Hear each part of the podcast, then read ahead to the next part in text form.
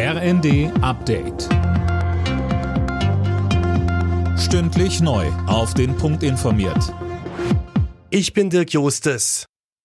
Für die Länder ist klar, in Sachen Nachfolger für das 9-Euro-Ticket ist der Bund gefragt. Das haben die Verkehrsminister der Länder auf ihrer Sonderkonferenz gefordert, dass der Bund einen Vorschlag macht. Linda Bachmann berichtet. Die Länder fordern, dass der Bund die Finanzierung eines solchen Tickets übernimmt und das auch dauerhaft zusichert. Weiteres Thema waren die gestiegenen Energiekosten, die auch den ÖPNV belasten. Da verlangen die Länder vom Bund für dieses und nächstes Jahr jeweils rund drei Milliarden Euro höhere Zuschüsse. Nur so könnten massive Erhöhungen der Ticketpreise sowie die Streichung von Bus- und Bahnverbindungen verhindert werden.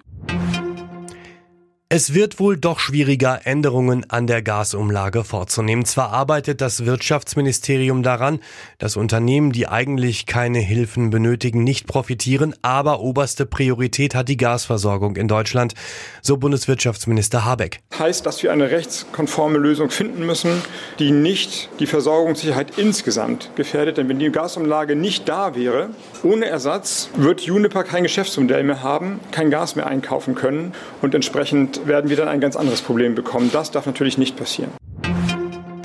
Trotz steigender Preise dürfen Vermieter ihren Mietern nicht einfach das Gas abdrehen. Das hat das Verwaltungsgericht Frankfurt entschieden. Begründung, die Versorgung mit Warmwasser gehört zu den Mindeststandards. Der Pharmakonzern Moderna verklagt seine Konkurrenten Pfizer und BioNTech. Moderna wirft den beiden Unternehmen vor, bei der Entwicklung ihres Corona-Impfstoffs Technologie von Moderna verwendet zu haben.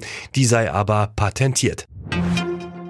Der SC Freiburg hat in der Fußball-Bundesliga am Abend einen Heimsieg gefeiert. Die Freiburger gewannen im eigenen Stadion gegen den VfL Bochum mit 1 zu 0 und klettern damit erstmal auf Tabellenplatz 2. Die Bochumer bleiben letzter.